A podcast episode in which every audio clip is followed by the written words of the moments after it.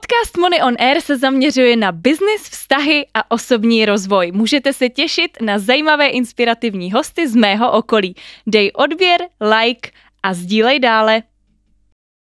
Ahoj, tady Moni a vítám vás u dalšího dílu podcastu Moni on Air. Vstupujeme už do druhé desítky rozhovorů a mám radost, že tentokrát můžu u nás ve studiu Vokál přivítat úžasného mentora Jaroslava Salvu. Dobrý den, zdravím vás. Dobrý den, Moniko, a děkuji za pozvání. Já děkuji, že jste pozvání přijal a můžeme rovnou přejít úplně k první nejlepší otázce a tomu, čemu se věnujete a co vás vlastně nyní naplňuje po pracovní stránce. Já přemýšlím, jestli, eh, když ta otázka je nejlepší, jestli moje odpověď bude nejlepší, ale řeknu to tak, jak to je. V podstatě posledních pět let se věnuju mentoringu, což bych, když bych měl přeložit do nějaké lidské řeči, tak je to předávání zkušeností. Znamená, ty zkušenosti, které jsem předtím nabil, tak posledních pět let předávám a to asi ve třech oblastech. Obchod, vedení lidí, vedení firm. A kdo je váš vlastně cílový zákazník? Kdo se na vás může obrátit? V podstatě kdokoliv, kdo má potřebu se mnou řešit některou z těchto oblastí. Může to být samozřejmě začínající podnikatel, takové klienty taky mám, ale stejně tak mám třeba i zkušené manažery, kteří mají za sebou 20 let praxe a jenom hledají takového toho parťáka, se kterým se chtějí ujistit, že vlastně věci, které připravují, rozhodnutí, které chtějí udělat, že jim dávají smysl a že někdo jiný, nezávislý, nezaujatý, no, to vidí stejně. Perfektní. A s kým se vám možná jako lépe pracuje? Se zkušenými podnikateli nebo třeba s těmi začínajícími? Uh, ono nezáleží na tom, uh, kolik těch zkušeností ten člověk má, ale mnohem víc záleží na tom, jestli chce spolupracovat. Takže se mi i stalo, že jsem měl velmi zajímavý a talentovaný startup, ale viděl jsem, že ty lidi v podstatě jako ty věci neberou, že vlastně jako sice si to vyslechnou, ale nějakým způsobem to neaplikují vlastně do té své praxe a potom samozřejmě člověka to nebaví, že ve chvíli, kdy vlastně jako vidíte, že ten člověk to sice od vás jako si vyslechne, ale nic nedělá. Takže mm, nezáleží na tom, kolik má těch zkušeností, ale skutečně, jestli chce. Jestli je tam i ta ochota, jestli je tam ta připravenost, třeba slyšet i jiný názor, nebo dokonce slyšet negativní názor na to, co ten člověk dělá. Perfektní. A čemu by právě začínající podnikatelé měli věnovat svoji pozornost, aby byli úspěšní?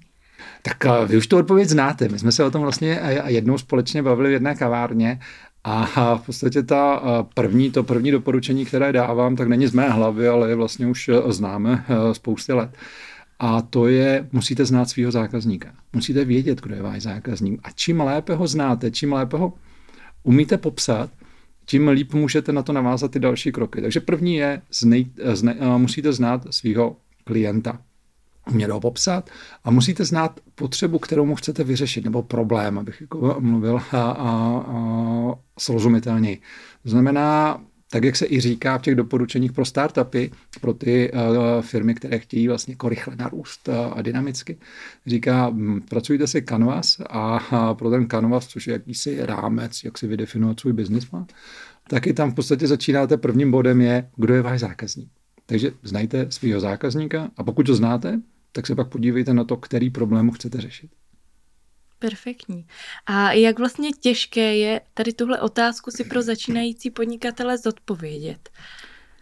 Je záleží, to... záleží. Jo. Jako v podstatě jsou, jsou klienti, jsou podnikatelé, kteří vlastně v tom mají jasno a velmi dobře jako na to umějí navázat v těch dalších jakoby, fázích, ať už toho kanvasu nebo v těch našich diskuzích. Ale jsou klienti, kteří naopak nejenom, že to neumí, ale dokonce se tomu trošku i brání a protože mají pocit, že tím, že se omezí, tím, že vlastně jako tu skupinu nějakým způsobem a, a zúží, takže se jakoby připraví o ten svůj potenciál toho obchodu. Ale ve chvíli, kdy se pak pustíme do té diskuze, tak i řada z nich pak přichází na to, že vlastně je to sice fajn mít jakýsi hypotetický, potenciální velký a, a velkou skupinu zákazníků, ale pokud každý těch, z těch zákazníků je jiný, tak uh, daný okamžik vlastně nevíte, koho oslovujete. Takže zase tam platí. Pokud ten člověk je otevřený, slyšet ty názory, bavit se o tom, tak většina těch klientů na to přijde a potom už je ta práce jednodušší, protože opravdu stačí si vzít i toho prvního klienta nebo prvních pár klientů a začít hledat ty spojující charakteristiky prvky a podle toho vydefinovat toho vzorového klienta, na kterého vlastně jakoby a, a, a míříme. Skvělé, skvělé. Mně k tomu napadá, jaký potom je třeba následný krok, čemu ještě vlastně věnovat pozornost. Máme teda vydefinovaného klienta a jeho potřeby, ano. cílovou skupinu potažmo a jaký potom je další postup. Asi bych to mohl schrnout do toho, následujte doporučení, který je třeba zpracovaný právě v tom Lean Canvasu, ale protože jsme tady a bavíme se o tom, tak bych řekl, ano, buďte trpěliví a skutečně dělejte ty kroky tak, jak ten, ta metodika do, nabízí. Pokud bych měl být ještě konkrétnější, říkám, ano, začněte pracovat na tom, abyste vstřebali, nebo abyste v, začali používat základní obchodní principy. A tím prvním principem, který vlastně navazuje na to, že mám klienta, znám jeho potřeby, tak tím prvním principem, který pak eh, vlastně aplikuje, je fakt, že zákazníka nezajímám ani já, ani můj produkt, ani moje služba, samozřejmě někdo nabízí služby, některé produkty, ale zajímá ho, jestli umím vyřešit jeho problém. Takže vlastně to, co je důležité potom si uvědomit, je, jakým způsobem chci oslovit ty klienty a co jim vlastně říkám. Že jim nesmím ukazovat sebe nebo svůj produkt, svoji službu, ale že je musím jít a říct, jako jsem tady proto, abych vám, pokud chcete, pomohl s řešením tohoto problému. Chcete se o tom bavit. A, a tady v podstatě bych i k tomu zdůraznění toho, že ten obchodní mm, přístup nebo obchodní princip je důležitý, použil vlastně jako citaci, kterou kdysi udělal jeden z nejúspěšnějších vlastně podnikatelů, které naše historie má, a to je Tomáš Baťa, který říkal, obchod je důležitější než výroba. A tím se nijak nechci dotknout, dotknout vlastně důležitosti té výroby.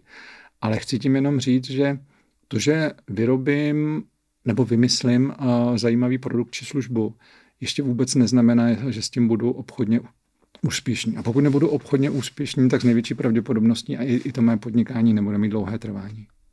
Takže odpověď na vaši otázku, začít aplikovat obchodní principy. To znamená zaměřit se na to, abych uměl prodat to, co nabízím.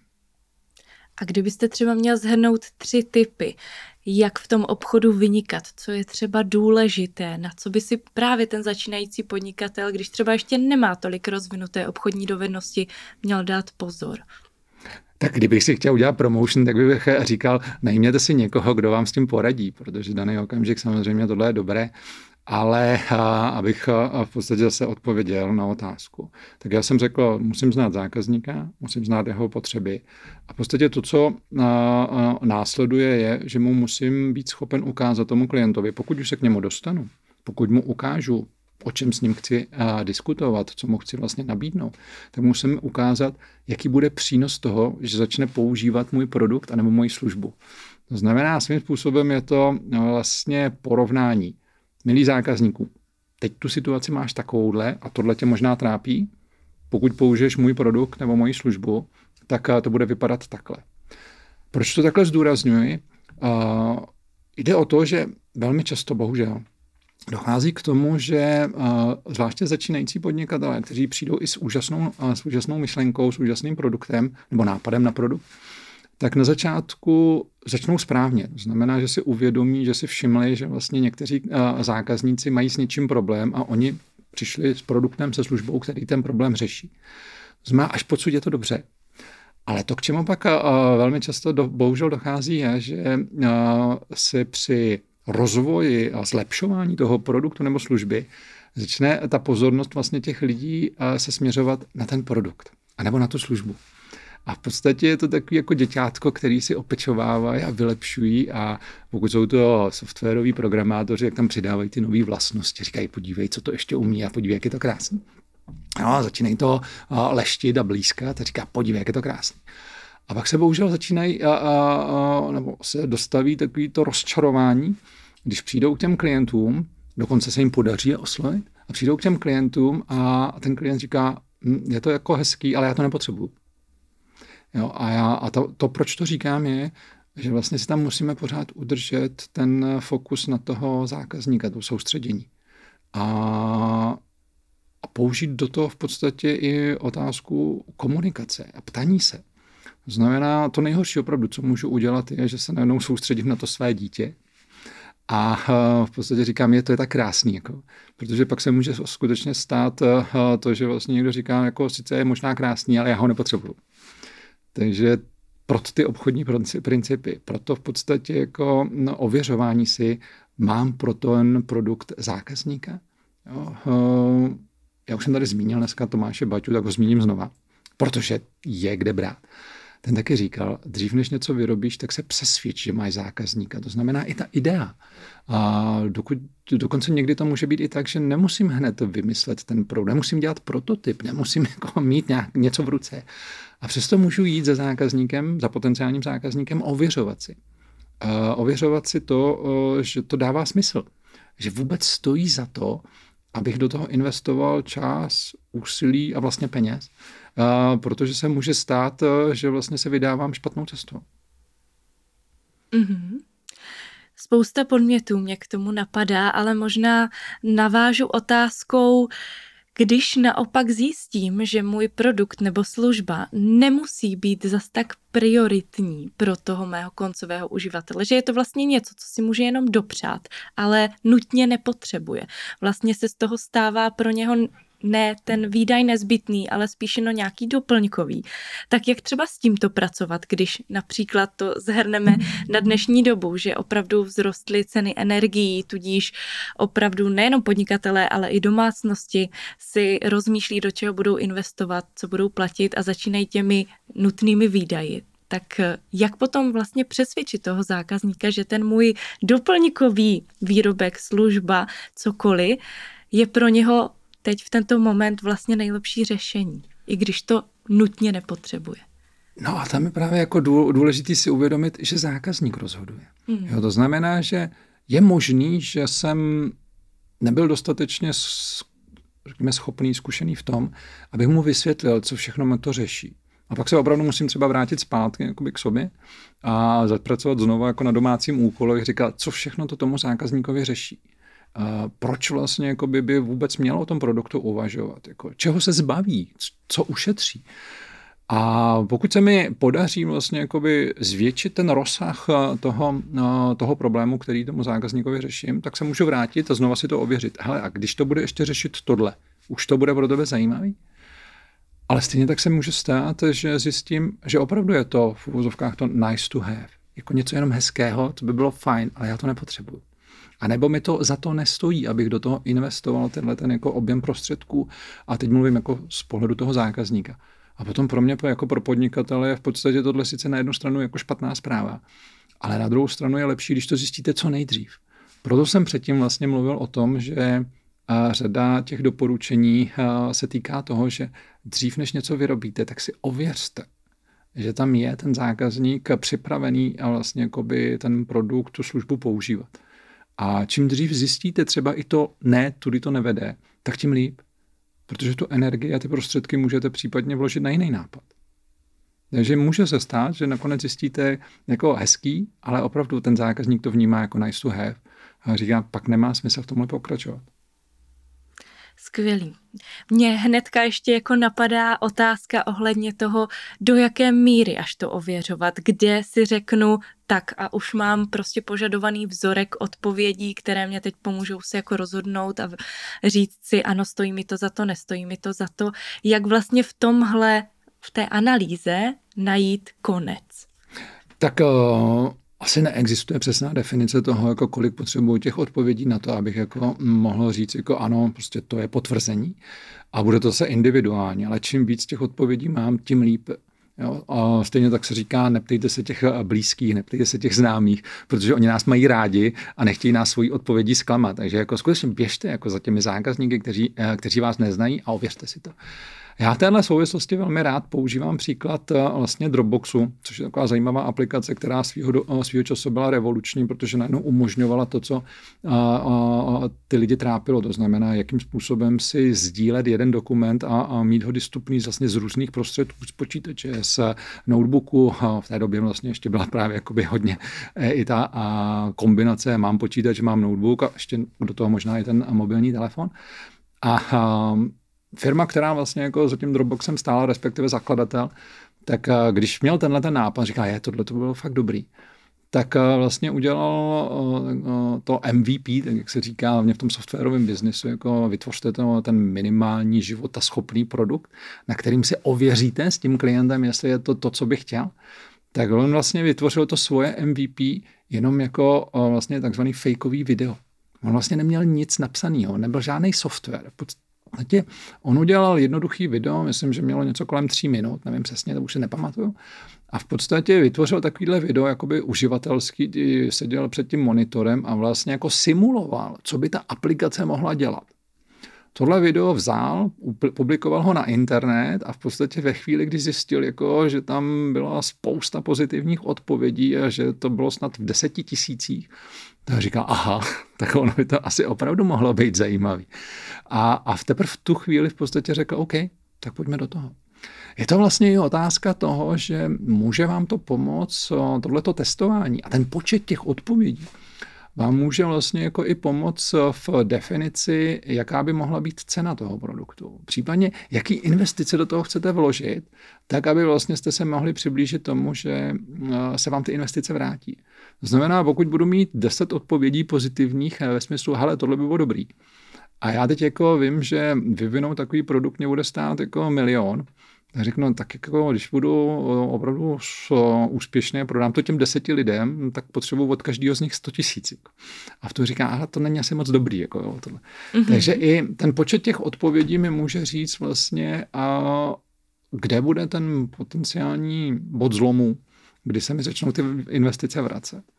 Takže je to individuální. Podle toho, jakou službu nabízím, podle toho, na jaký mířím zákazníky, jestli je to malý drobný obchůdek s, s teď mám klienta třeba s přírodní kosmetikou, který v podstatě se zaměřuje na toto. Říkám, ano, tak si budu zjišťovat právě v tom regionu, v, tom, v té oblasti, kde bude ten obchůdek dělat pokud vlastně budu vytvářet eh, třeba softwarový, eh, softwarovou aplikaci, tak díky sociálním službám, se to, eh, sociálním sítím se tohle to dá samozřejmě zjistit velmi jednoduše a ten počet těch objekt, odpovědí může být dramaticky vyšší.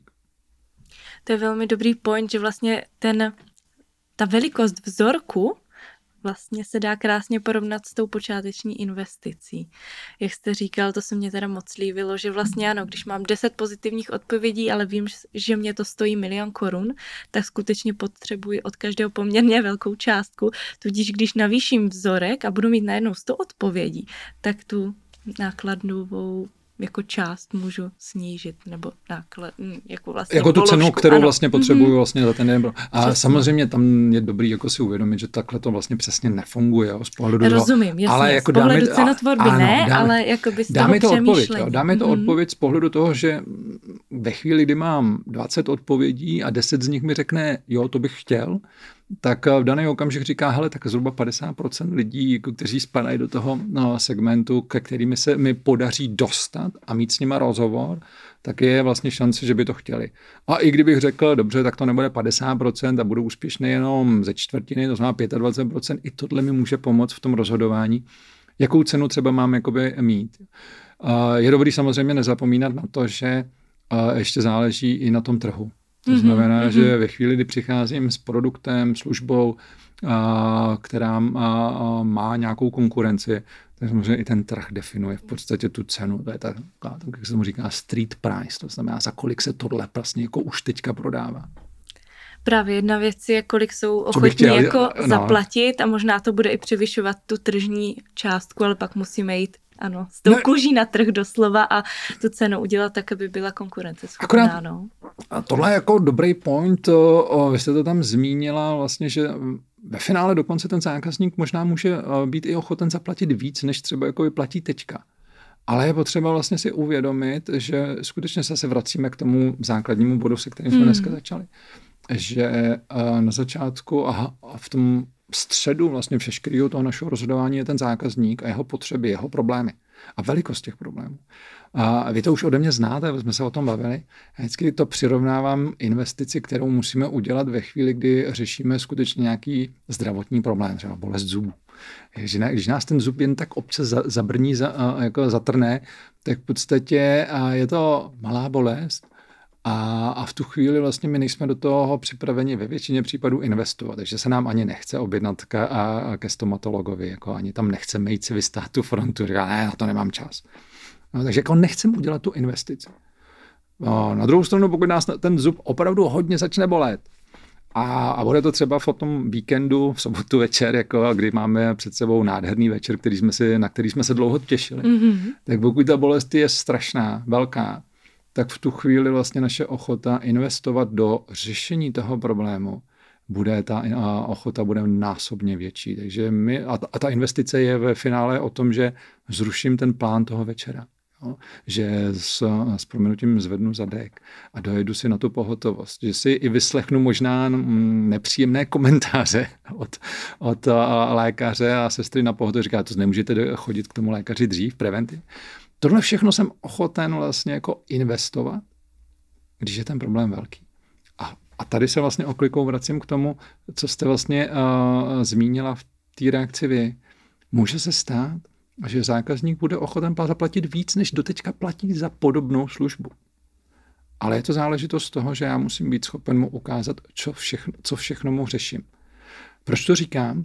Já někdy se setkávám s tím, že podnikatelé jsou až příliš fascinováni svojí konkurencí. Mm-hmm. A vlastně jako koukají pořád na tu konkurenci, někdy si ji dokonce snaží kopírovat. Ale to není dobrá strategie. No, jako já bych tu konkurenci měl vnímat, ale ne se podle ní jako na, o, rozhodovat. Protože zaprvé tam může dojít k tomu zkreslení. A ve finále ta konkurence nemusí přesně reagovat na ty potřeby a na toho zákazníka. A v tu chvíli v podstatě já najednou reaguji na úplně něco jiného, protože vlastně tak, jak to bývá, tak v podstatě ta konkurence sice možná zná ty potřeby těch klientů, stejných, kterých chci oslovit já, ale ve své strategii a ve svém fungování v podstatě to nějak upravila, tak aby jim to vyhovovalo a já najednou budu reagovat na to upravenou vlastně jakoby potřebu toho trhu. A v tu chvíli vlastně tam je to zkreslení. Za druhé, tím, že kopíruju, tak jsem druhý. To znamená, že vlastně já vždycky musím nejdřív čekat na to, co udělá konkurence a podle nich se rozhoduju. Ale je možný, že než já to aplikuju, tak konkurence už bude dělat něco jiného. Takže je třeba lepší s tou konkurencí naopak jako vyjednávat, spolupracovat? Ne, naopak. Já dokonce říkám jako vlastně běžte ze zákazníky. Nehleďte na konkurenci. Protože ve finále, zvláště v případě, že přicházíte s něčím, co je mm, inovativní, nový, tak v podstatě jako, a jste první na tom trhu. Říká, no tak jako, jaká konkurence? Vytvářejte si svůj trh, vytvářejte si svoje v podstatě pravidla a, a, a, a ptejte se a mluvte hlavně se zákazníky. Ti jsou nakonec ti, kteří budou rozhodovat. Dokonce vlastně tou největší konkurencí, kterou, kterou máme, je ve finále ten zákazník sám. uh, to je dobrá myšlenka. Hmm. Nevím, jestli je to dobrá myšlenka, ale pravdou zůstává, že, a my jsme se toho dneska taky trošku dotkli, že ve finále se může stát ta věc, že ten zákazník nekoupí nic. Protože vlastně, tak jak jsme si to dneska říkali, to stávající řešení, který má, který možná je nedokonalý, který mu i způsobuje nějaké komplikace, tak vlastně on to s tím nějak přežije. Teď ve finále každý z nás, když si vlastně jako pořizujeme produkty pro vlastní potřebu, ať už v profesním nebo osobním životě, když se rozhodujeme o mobilu, o autě, o pořízení nového bytu, o zařízení do bytu, tak velmi často jako docházíme k tomu, opravdu to potřebuju. Jo, jo, teď řeším, mám už řekněme starší mobil a řeším jako problém s baterkou. A říkám, no tak jako sice mě to no, občas limituje, občas mi to opravdu jako vadí, ale já říká, a potřebuji kvůli nové baterce jako ten mobil? Jo, ten problém není dost velký. Mm-hmm. Takže vlastně ta moje konkurence, a když vlastně já oslovuju toho klienta, ta největší je, uh, že ten zákazník se může rozhodnout, že si nepořídí nic. A proto je tak důležité být s tím klientem. Super. Mně ještě napadla právě myšlenka, když možná to zhrneme, tak jsme hodně podnítili větu náš zákazník, náš pán, to je prostě priorita pro tu firmu a ještě když bychom se já ne, ne, ne, nesouhlasím, já tuhle tu větu nemám rád. Nemáte, nemám, nemám, jako, myslím si, že to je věta, která je velmi nebezpečná. Protože v tom obchodě to nemůže být tak, že já jsem jako něčí jako sluha, jako pokud němu nabízím. Je to o partnerství. Je to partnerství, které v podstatě musí být na obě strany jako výhodné ve smyslu, že chceme v tom partnerství být. Jo, protože ve chvíli, kdy to skutečně jako mm, převedeme do extrému, a tu větu, náš zákazník, náš pán, tak v daný okamžik nás ten náš pán může vést jako do, do, do, do rozhodnutí, které jsou jako dobré pro něj, ale nikoli pro mě. To znamená, že uh, pokud já poskytuju produkt nebo službu, tak v podstatě to je můj vklad do toho a zákazník mi za to platí. A pokud jako tohle vnímáme jako férový obchod, férový deal, tak to může fungovat. My musíme být partneři. Takže náš zákazník, náš pán, ne, nebrat. Tohle není dobrá strategie, protože může mít skutečně jako tu, a, a, tu asociaci nebo následně i tu konsekvenci v tom, že najednou budeme činit rozhodnutí, které jsou vlastně nesvobodné který mm-hmm. můžou být ve finále škodlivý, protože když to převedu do reality svého času, když jsem ještě jako byl zaměstnancem a pracoval jsem, tak jsem byl v jedné organizaci, kde jsme vlastně řešili supportní smlouvy, servisní smlouvy. A v podstatě jsme zjistili, že historicky se nám tam nastřádaly různé kontrakty a v některých jsme v podstatě jako dostávali od toho klienta zaplaceno um, tak, že to vlastně jsme prodělávali. Jo, a ve chvíli, kdybych aplikoval tuhle větu, tak v podstatě říkáme, ano, ten zákazník prostě je ochoten za to zaplatit jenom tolik. A my to vlastně nějak musíme jako optimalizovat, akceptovat a, a najít cestu ale ve finále já jsem nakonec eh, musel udělat to rozhodnutí a šel jsem za tím klientem a říkám, vážený kliente, víte co, vy si u nás objednáváte servisní služby a očekáváte nějakou kvalitu, která je zhruba, mohli jsme se jí i popsat. A pokud já vám tuhle kvalitu musím, nebo mám být schopen dodat, tak tomu potřebuju takovýhle lidi, takovouhle kvalifikaci, takovouhle kvalitu třeba produktu a to za ty prostředky nejsem schopen dělat. Takže jsou v, reálu několik možností, jako co s tím můžeme udělat. Buď jako já v tom můžu pokračovat a za tu cenu, ale to může dovést k tomu, že nakonec mi ty lidi odejdou, protože já nebudu platit odpovídající s mzdou a já jako firmu zavřu a vy nebudete mít to, co očekáváte. A nebo se domluvíme na tom, že nám budete platit cenu, která odpovídá té kvalitě. A to je o tom partnerství. Protože pokud bychom tam opravdu přijali ten, ten, ten úzus ve smyslu, že on definuje, tak v tu chvíli se zbavuju toho, té svobody, tu chvíli vlastně nejsme partneři a ve finále dokonce ho můžu poškodit. Protože pokud to povede ke krachu a mého podnikání a já mu dál nebudu schopen poskytovat tu službu, tak zvláště ve chvíli, kdy má třeba ode mě jako nějaký software a já nejenom říkám, hele, už končím, tak on to může považovat za neférovost, za podvod. Říká, že jsem si to od vás koupil, vy to dál nepodporujete protože v podstatě jsem to musel zavřít, vy mi platíte malý, a, malý a poplatky za to. Takže tuhle větu nebrát. Rozumím. A co teda potom uh, se podívat jakoby na cenu a kvalitu? Cena versus kvalita. Jak moc odráží cena kvalitu? Dá se říct, nebo stotožníte se s tím, že jako co je dražší, tak je kvalitnější? Jak uh, vlastně, m, myslím si, že dnešní přemýšlení je malinko tímto směrem od jako lidí, kteří nakupují, že aha, to je tak drahé, tak to bude asi něco kvalitního, mm, tohle je levné rozumím. v akci, tak to asi bude lehce podřadnější, ale to mi stačí. Eh, ono to není jenom takhle. Ono to není jenom takhle. My jsme se vlastně na začátku dneska povídali o tom, že na začátku je zákazník a jeho potřeba. Já někdy dokonce říkám problém, nebo někdy dokonce, když jsme mluvili o těch zubech, ten, ta, ta bolest. No a pokud ten zákazník vlastně jako říká, mám tady problém a chci ho řešit, tak vlastně ještě existuje uh, pohled na ten problém, který říká, a co je to, co řekněme ten problém definuje nebo charakterizuje. A tam jsou vlastně tři možnosti. Já si můžu pořizovat, a dneska jsem tady zmínil ten mobil, já si můžu uh, pořizovat nový, nový model, model mobilu v zásadě podle tří možností. Za prvé, a to je taková to, řekněme, nejčastější, kterou jsem třeba zmínil a já, a to je, že ten mobil mi přestal fungovat. To znamená, pokud vlastně to, co mám, a mi nefunguje, rozbilo se to, tak v podstatě jdu a řeším vlastně jako náhradu. Třeba mobil, který mi bude zase jako poskytovat takovouhle službu. Druhou možností je, že mi to nějak funguje, což je zatím teď ten můj případ, ale ta investice do toho neodpovídá tomu výkonu. Příklad, musím jako pořád nosit nabíječku sebou, nebo musím mít powerbanku a nebo pořád musím hledat, jako kde si ho dobiju ten mobil.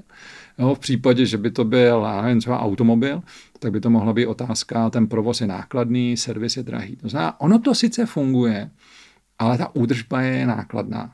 Víc, než je nutný. No a existuje pak ještě třetí poměr, nebo třetí jako je možnost, a ta je vlastně možnost, která je drivovaná, řízená imidží. Jo, a asi to taky znáte, že v podstatě jsou lidi, kteří říkají, ale já si chci pořídit třeba ten nový mobil. A přitom mám jako skvělý mobil, rok starý, ale ona vyšla teďka nová verze. Mm.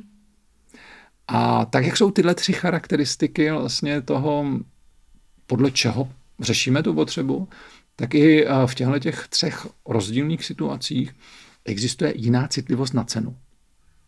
Jo, asi už jako tušíme, že v případě, že se bavíme o tom, že zákazník říká, hele, ten produkt mi nějak funguje, ale stojí mě to strašně peněz, a nebo i času, času jsou peníze ve finále, tak říká, ano, tam možná ta citlivost na cenu bude vyšší. Ja, ten člověk bude hledat řešení, který jako mu poskytuje dobrou, uh, dobrý výkon a za cenu, kterou je ochoten akceptovat. Ale v případě, že se budeme bavit o klientech, o zákaznicích a o rozhodování, které jsou drivované tou imidží, řekne, tam ta cena asi nebude hrát takovou roli. Rozumím. A když se vlastně vrátíme k té cenotvorbě jako takové, tak měl byste třeba nějaké doporučení, jak nastavit cenotvorbu tak, aby ten klient byl spokojený i vlastně já, jakožto ten výrobce, jsem byla spokojená, pokrývalo to všechny mé potřeby, kde najít vlastně ten balans, nějakou Tako... takovou univerzální třeba radu. Ne, neexistuje pro... univerzální rada. To je jasné, no, ale jako tak třeba... samozřejmě je to o tom zvážení právě obou těch pohledů, jste to hmm. vlastně Moniko naznačila. Je to otázka, jo, kalkulace té ceny ze spoda, to znamená, jaký náklady mě to stojí a samozřejmě tam je rozdíl, jestli něco vyrábím nebo je to službová záležitost. A v podstatě vědět, jako ano, tohle mě to stojí, tohle by měla být ta marže, kterou na tom chci získat a tohle je pak ta, východ, a, vý, a, a ta cena, se kterou jdu na trh. Jo.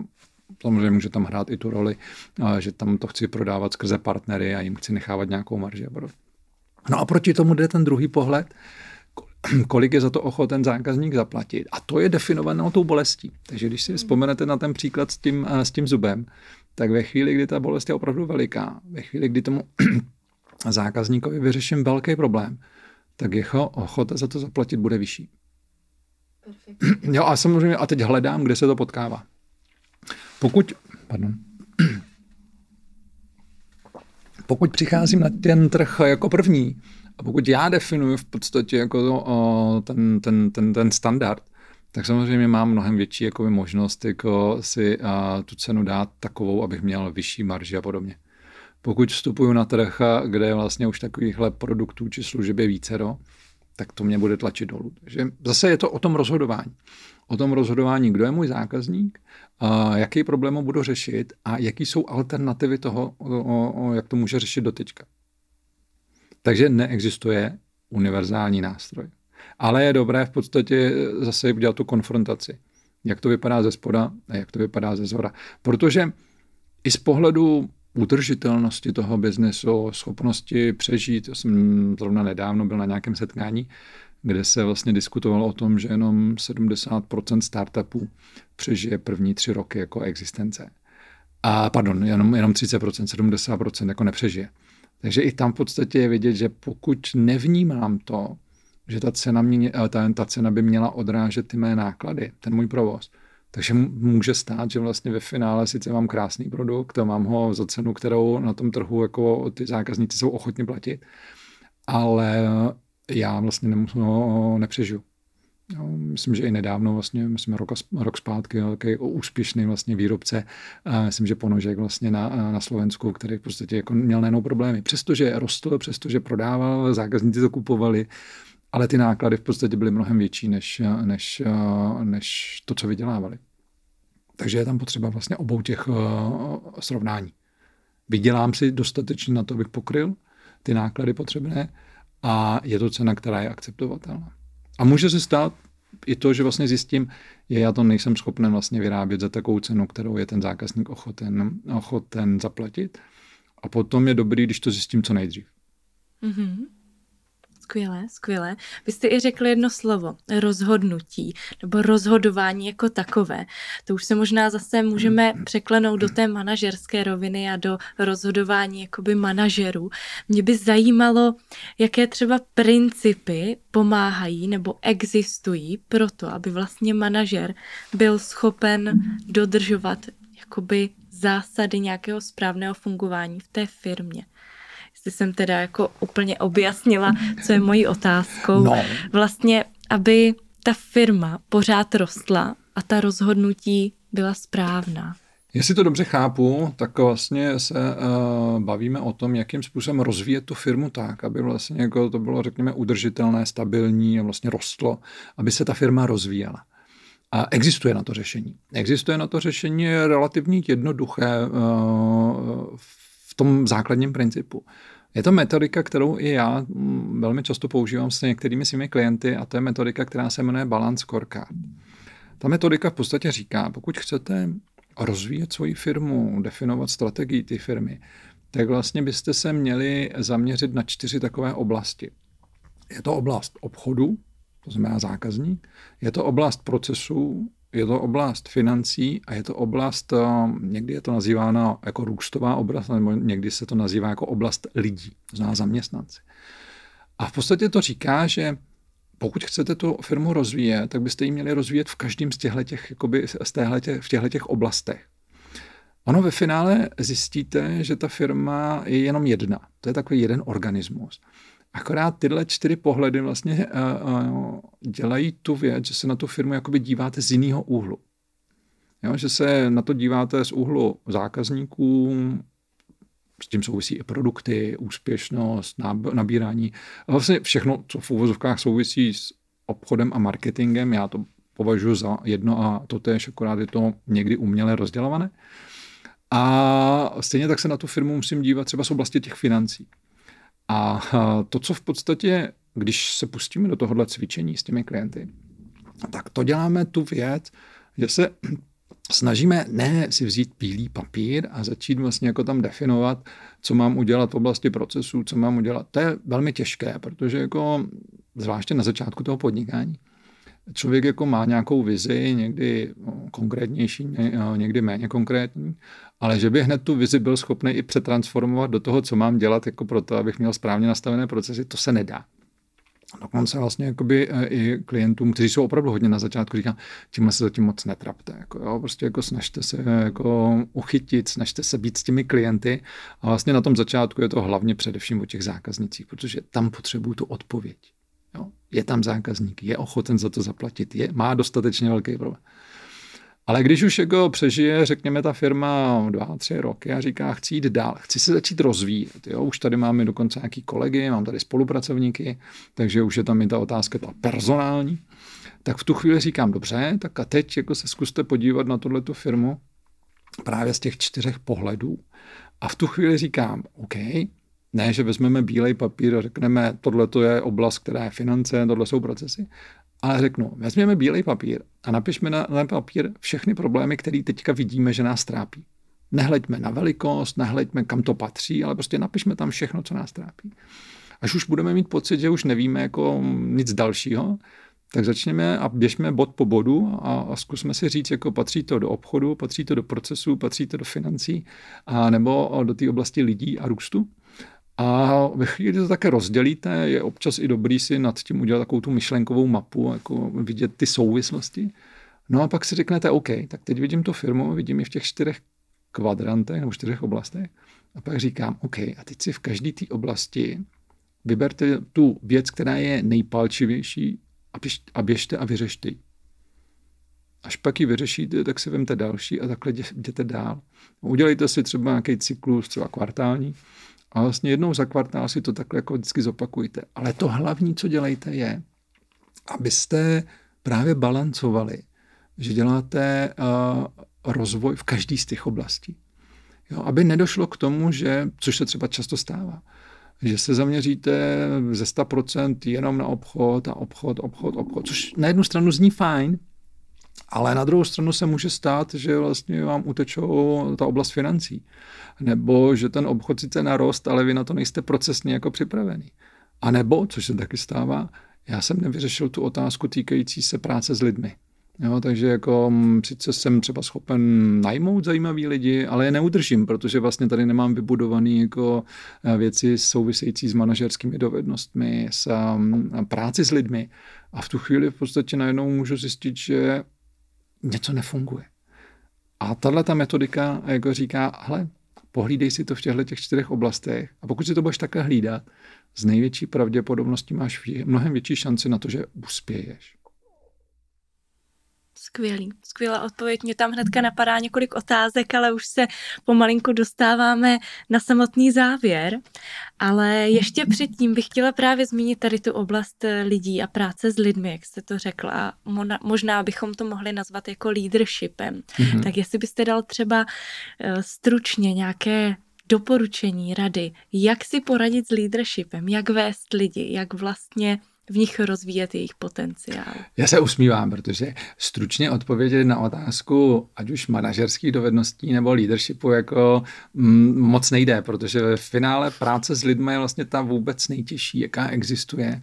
Na druhou stranu je ta ta nejkrásnější, protože pokud se vám to daří, tak samozřejmě ten, ta, ten pocit, jako ten dobrý pocit z toho je naprosto úžasný. Ale to je mnohem, mnohem jako lepší než jako obchodní úspěch, anebo že vyřešíte nějaký technický problém. Jo. To, že jako vám zůstane ten, ten, ta vzpomínka na to, že jste spolupracoval s někým, ten někdo se k vám jako pořád hlásí, tak to je prostě úžasný.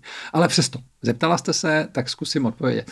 Já když s, dělám i třeba prezentace nebo přednášky na tohle téma, jako leadership, tak v podstatě říkám několik takových věcí. První věc, leadership není o talentu, o genech. Jako leadership se dá naučit.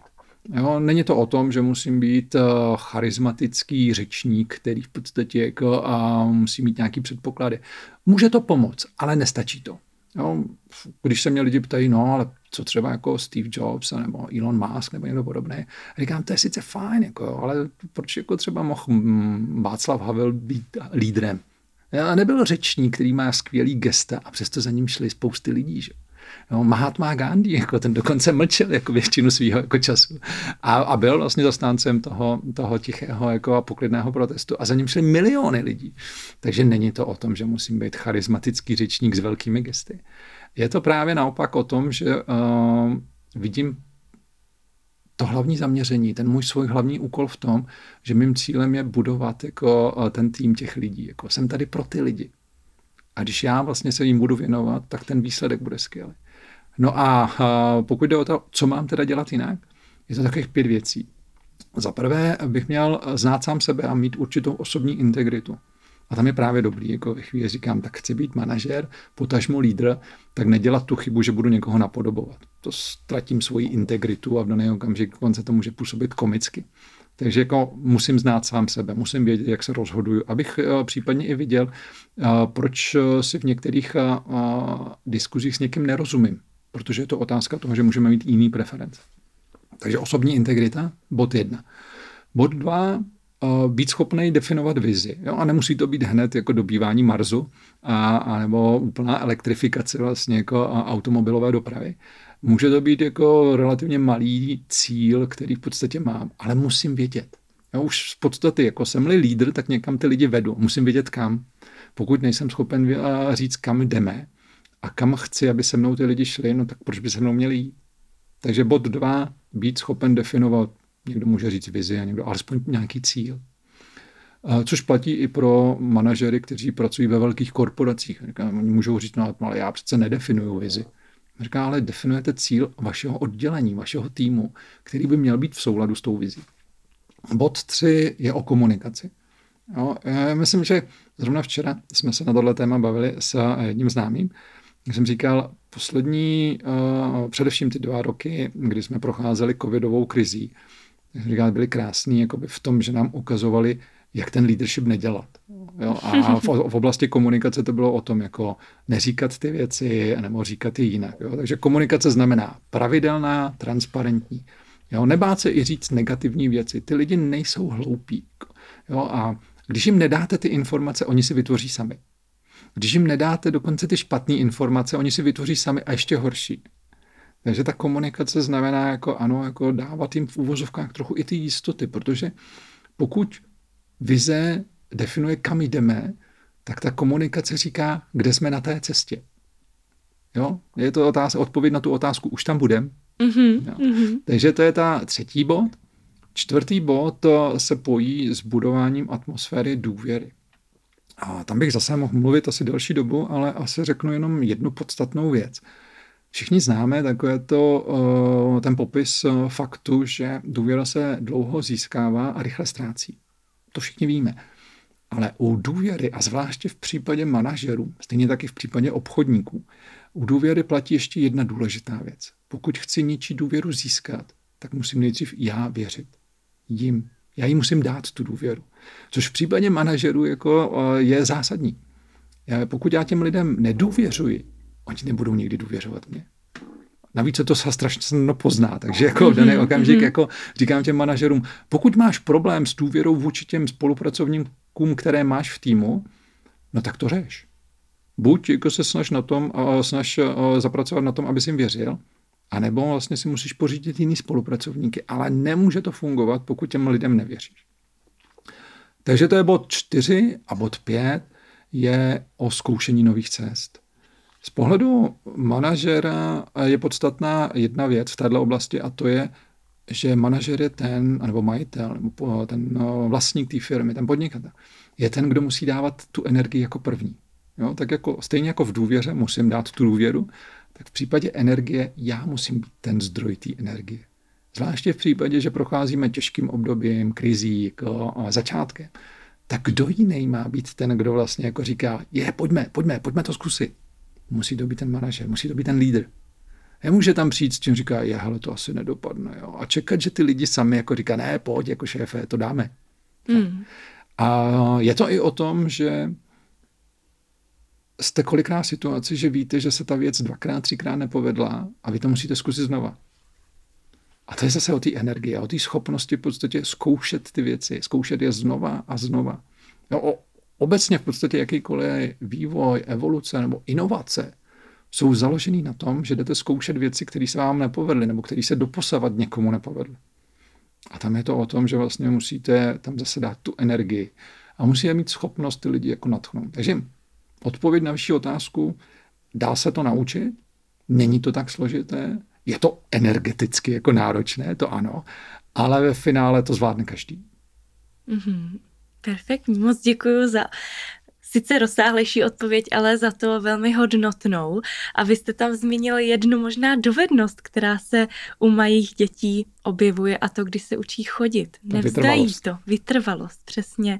Vlastně potom z toho všichni mají radost, až se mu to možná až na posté povede, ale nakonec se tomu opravdu povede. A to je věc, o které zase už nestihneme více hovořit, ale vy jste zastánce krásného rozdělení čtyř dovedností u malých dětí, které mohou pomoci řekněme, úspěšným podnikatelům, je to tak? Uh, jo, jo, vy, vy to víte, je to moje taková srdcovka, která v podstatě vznikla asi rok a půl zpátky, kdy vlastně jsem přišel s, s konceptem, který jsem si vytvořil na téma, jaké jsou čtyři dovednosti malých dětí, které nám pomáhají zvládnout jakýkoliv úspěch nebo jakýkoliv překážku. Dovednosti, které může uplatnit podnikatel, sportovec, vědec, jako student, kdokoliv. A v podstatě jednu z nich jste zmínila, ano, je to o vytrvalosti. Protože to malé dítě, když se učí chodit, tak eh, když si to představíme dva měsíce, každý eh, den upadne desetkrát, tak je to 600 pádů jenom za ty dva měsíce a on těch hmm. pádů bude víc. A v podstatě to dítě ale říká, a ne, nepočítá ty pády a říká, ano, prostě jako chci chodit a ty pády k tomu patří. Je to o tom nebát se udělat chybu. Malé děti, když ty věci zkoušejí, tak v podstatě nekoukají na to, že jim to nejde. Zatímco my dospělí občas jako s tím letím válčíme a, a brání nám to v podstatě třeba i v inovacích, nebo brání nám to učit se nové věci. Jo? Je to i o, o, o zvídavosti, která tam je, která zase patří i k, tý, i k té oblasti těch inovací. Protože ta otázka proč je podstatná v tom smyslu, že když přijdete a zeptáte se, proč to děláme takhle a nemůžeme to dělat jinak, no to je přesně ten startovní bod pro to, jak nějakou věc inovovat a změnit. Takže ty dovednosti jsou tam skvělé a ta nejpodstatnější tak byla zmíněna i v tom leadershipu. A to je, ono to není dovednost, je to spíš v úvozovkách jakýsi nastavení, já tomu říkám zdroj energie. Hmm. A to je ten pozitivní přístup. Malé děti se radují jo? a my to známe taky, že když nás něco baví, tak nevnímáme úbytek energie. A když nás něco naopak jako nebaví, tak v podstatě jsme unavení ještě předtím, než to začneme dělat. A v podstatě to, co eh, já doporučuji, je jako neošklivme si ty věci. Jo? Prostě berme to tak, že vlastně ano, občas děláme i věci, které nás sice nebaví, ale pokud to k tomu patří, no tak je prostě akceptujme. A naši pozornost soustředíme na ty pozitivní věci. Tam berme tu energii. Ale čím více budeme ponařovat vlastně do těch negativ a, a do těch a, věcí, které se nám nelíbí, čím víc v podstatě si před sebou děláme takovou jako velkou překážku, kterou pak musíme přeskočit. A ta překážka je jenom překonat ten odpor, tu věc začít dělat. No ale já když překonám ten odpor, tak najednou zjistím, že už nemám energii na to, abych tu věc dělal.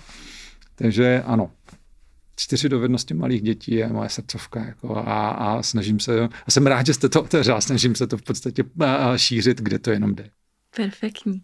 Moc děkuji za tady tento závěr, protože myslím si, že práce s energií i právě k té vytrvalosti patří, abychom byli schopni vytrvat a možná i nějaká trpělivost. Takže úžasný. Já si myslím, že to byl jeden z nejhodnotnějších podcastů do posud, co jsem natočila. Takže moc děkuji za úžasný obsah a těším se na naši třeba další spolupráci a moc přeju, ať se vám daří.